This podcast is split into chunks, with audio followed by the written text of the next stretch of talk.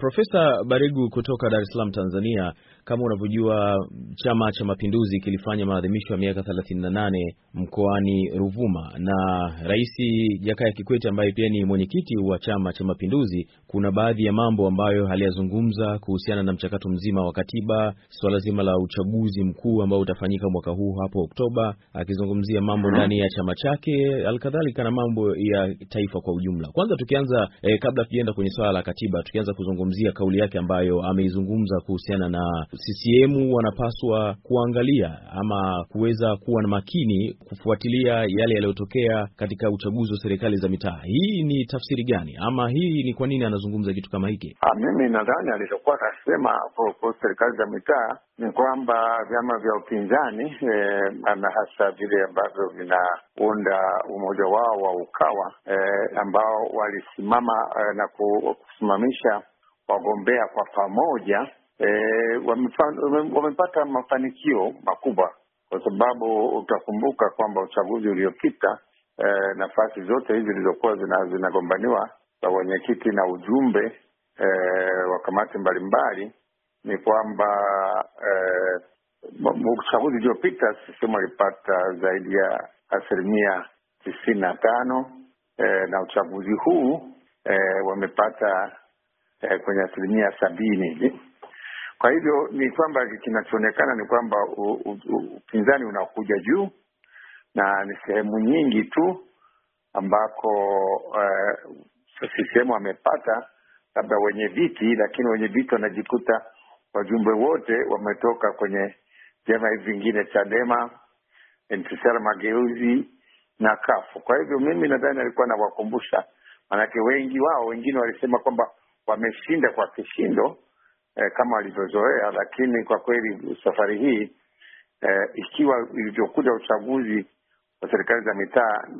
tutakwenda eh, mwelekeo huo, bila shaka vyama hivi vitafanikiwa zaidi eh, katika uchaguzi mkuu.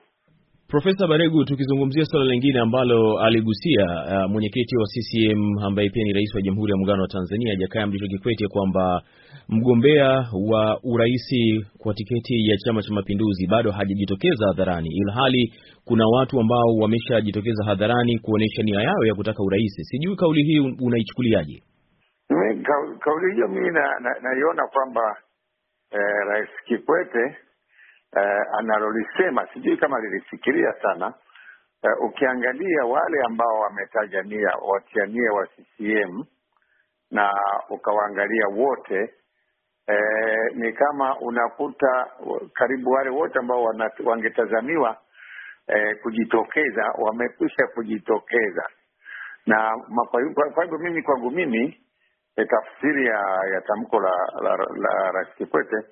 ni kwamba safari hii labda mgombea mzuri eh, atatoka, atatoka kwenye upinzani, kwa sababu upinzani ndio bado watiania hawajataja hawajajitaja, na kama watajitaja, alafu na huku karibu wote waliojitaja naona hawa hawa hawa hawa hawatoshi eh, na hawawezi kunanii kwamba hawawezi kupeperusha bendera ya chama chake. Na mimi mimi ningewashauri wa Tanzania kwa hivyo wategemee kwamba labda mgombea bora safari hii atakuja kutoka kwenye vyama vya upinzani na labda atakuwa ni mgombea wa Ukawa ambaye kwa, kwa, kwa, kwa, kwa matamko yake yeye mwenyewe Rais eh, Kikwete labda ndiye anaweza akawa bora. Sasa yeye alimnukuu ali, ali, ali Mwalimu Nyerere aliposema rais bora atakuta atatoka CCM, lakini ni wakati ule alipokuwa analisema hilo Mwalimu Nyerere. Sasa nyakati zimebadilika, eh, na labda nimkumbushe eh, kwamba vile vile Mwalimu Nyerere huyo huyo alikuwa amesema wakati mmoja kwamba uongozi bora na chama bora kitakuja kuwa labda cha Chadema huko mbele ya safari. Kwa hivyo labda na, na hilo aliangalie kwamba na Mwalimu vile vile alishatabiri kwamba sistemu kama imelala na kama ilivyolala, eh, uongozi bora unaweza ukatoka kwenye na kwenye kwenye upinzani. Eh, kwa hivyo hilo mimi nimelichukulia hivyo kwamba CCM ametangaza kwamba labda haina uwezo wa kutoa mgombea aliye bora na kwamba mgombea bora tumtafute kwenye wale ambao watataja nia kwenye upinzani. Ukiangalia kutoka nje, hususan miaka thelathini na nane ya Chama cha Mapinduzi na tukiwa tunaelekea e, kwenye ule uchaguzi mkuu mwaka huu wa elfu mbili na kumi na tano nchini Tanzania, na kama unavyojua kwamba kuna baadhi ya watu tayari ambao wameshajitokeza kuweka hadharani kwamba nia ya kutaka kugombania urais kupitia chama cha CCM. Sijui unaona ndani ya CCM, wewe kama mtu wa nje, ukiachilia mbali pamoja kwamba wewe ni mwanachama wa chama cha upinzani, wewe kama mtu wa nje unaona kwamba kuna hali ya utulivu, kuna hali njema ya kuelekea uchaguzi mkuu hususan katika Chama cha Mapinduzi? Ah, mimi nadhani katika Chama cha Mapinduzi eh, mpaka sasa, na hili nadhani Mwalimu mwenyewe alisema, kwa sababu huu eh, ni mwaka wa thelathini na nane wa, wa CCM, lakini mimi mwenyewe wakati mmoja nilihusika katika kufanya tathmini ya chama cha CCM ilipofikisha miaka kumi na tukatoa ripoti kuhusu hilo, na katika uchambuzi wetu tukakuta kwamba CCM ilizaliwa bila kujiwekea malengo ya muda mrefu, na kwamba ilikuwa ni chama ambacho kilijikita zaidi katika ku, ku, kuhodhi madaraka ya utawala,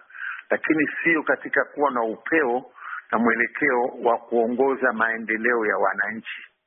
na hili tuliona huko nyuma. Nadhani Mwalimu Nyerere mwenyewe kabla hajafariki alikuwa ameliona hilo. E, katibu mkuu mmoja wa, wa, wa aliyekuwa katibu mkuu wa chama hicho na yeye aliliona mpaka mpaka akafukuzwa kwenye chama mpaka akafariki. Kwa hivyo nadhani kinachoonekana sasa hivi ni, ni zile tabiri zilizojitokeza mapema kwamba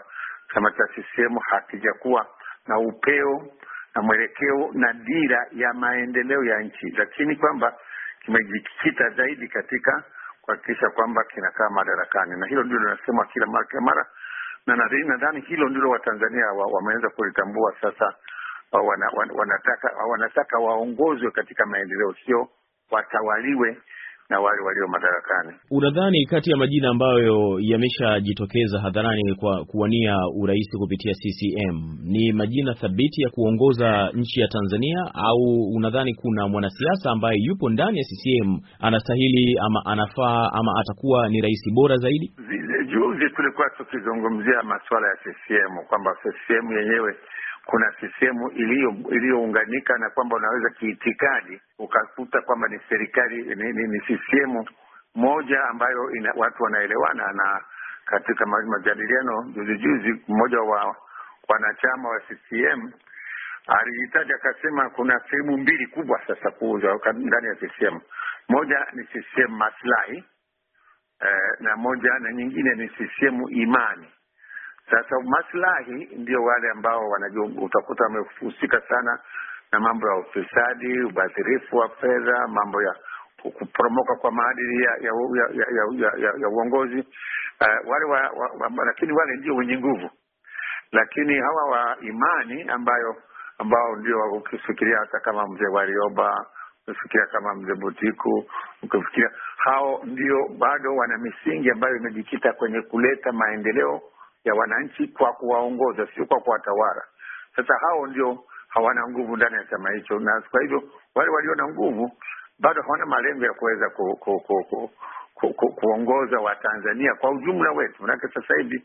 wengi wana, wanatanguliza maslahi ya chama chake, kama kama Rais Kikwete alivyofanya kwamba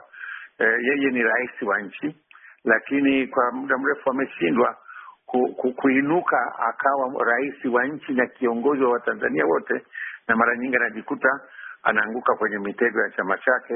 na hili ndio limekuja kutokea hasa katika mchakato wa kutunga katiba mpya. Hapo hapo ambapo umegusia swala la kutunga katiba mpya, ambapo Ukawa wameshasema kwamba sisi tunajiweka kando katika huu mchakato kwa sababu kuna baadhi ya mambo hayakufanyika jinsi inavyotakiwa, na moja kati ya vitu ambavyo alivizungumza Uh, Rais Kikwete ni kuomba rai kwa Ukawa kurejea katika yale yanayofanyika kuhakikisha kwamba Tanzania inapata katiba mpya. Sijui wewe kauli yake umeipokeaje? Mimi kauli yake kidogo imenishangaza, ingawaje ninaile naielewa naelewa kwa nini ana wasiwasi, kwa sababu eh, jambo la katiba hutaki kulihitimisha kuli, kuli kwa hali ya mgawanyiko uliopo sasa hivi, lakini kilichonishangaza ni kwamba yeye mwenyewe anahusika sana na mgawanyiko huu ambaye yeye aliupandikiza alipokwenda ku, kuzungumza na kuzindua e, bunge maalum la katiba, na ndio mara ya kwanza, na alikuwa mpaka hapo alikuwa amejizuia kuchukua msimamo wa kichama, lakini atakwenda kufungua hilo bunge aka, akapanda mbegu ya uhasama ndani ya hilo bunge eh, kwa kusimamia msimamo wa, wa maoni ya chama chake, na ndio likaanza kugawanyika, na katikati humo kukiwa na bunge la, la, la katiba. Na kila mmoja wa, wa, wa viongozi wa dini karibu kila sehemu wakajaribu kumfanya kum, kum, kum, kumshawishi aweze ku, ku, ku, kuwaunganisha hawa waliokuwa wametoka waelewane, alafu ndio warudi bungeni. Yeye mwenyewe hakufanya hivyo. Kwa hivyo mimi nadhani eh, ni, ni kwamba sasa wao, mimi sione kama Ukawa walikuwa na, na uchaguzi gani katika hili, kwa sababu moja ni kwamba mchakato wenyewe uliharibika, kwa sababu hata sheria na mchakato wa kutunga katiba ilikuwa na malengo ya kujenga maridhiano eh, ndani ya Watanzania wote na kupitia katika hivi vyombo vilivyokuwa vimewekwa kupitia kwenye tume, kupitia kwenye bunge maalum na hata kupitia kwenye kura ya maoni, kwa sababu kura ya maoni